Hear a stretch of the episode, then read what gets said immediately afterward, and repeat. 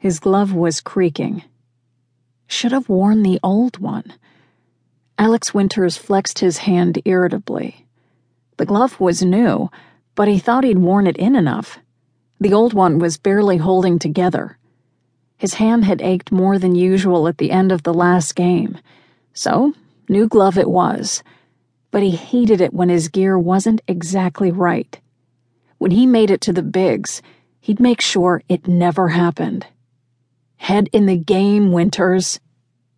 He settled back into position, studying the field, squinting against the sun.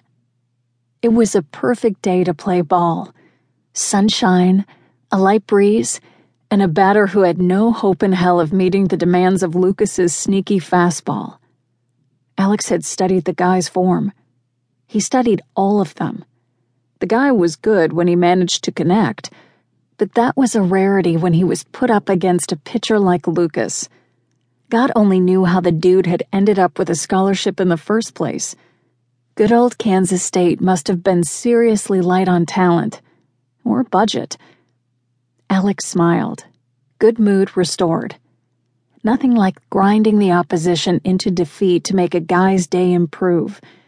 And afterward, he and Lucas and Mal had a date with a dozen beers and one of Vinny's best pepperoni pizzas.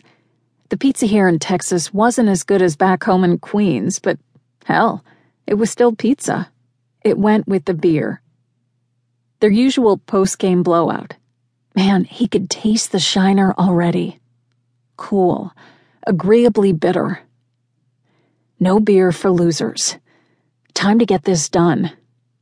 In front of him, the batter shifted his stance, hands moving impatiently on the grip of his bat. Nervous.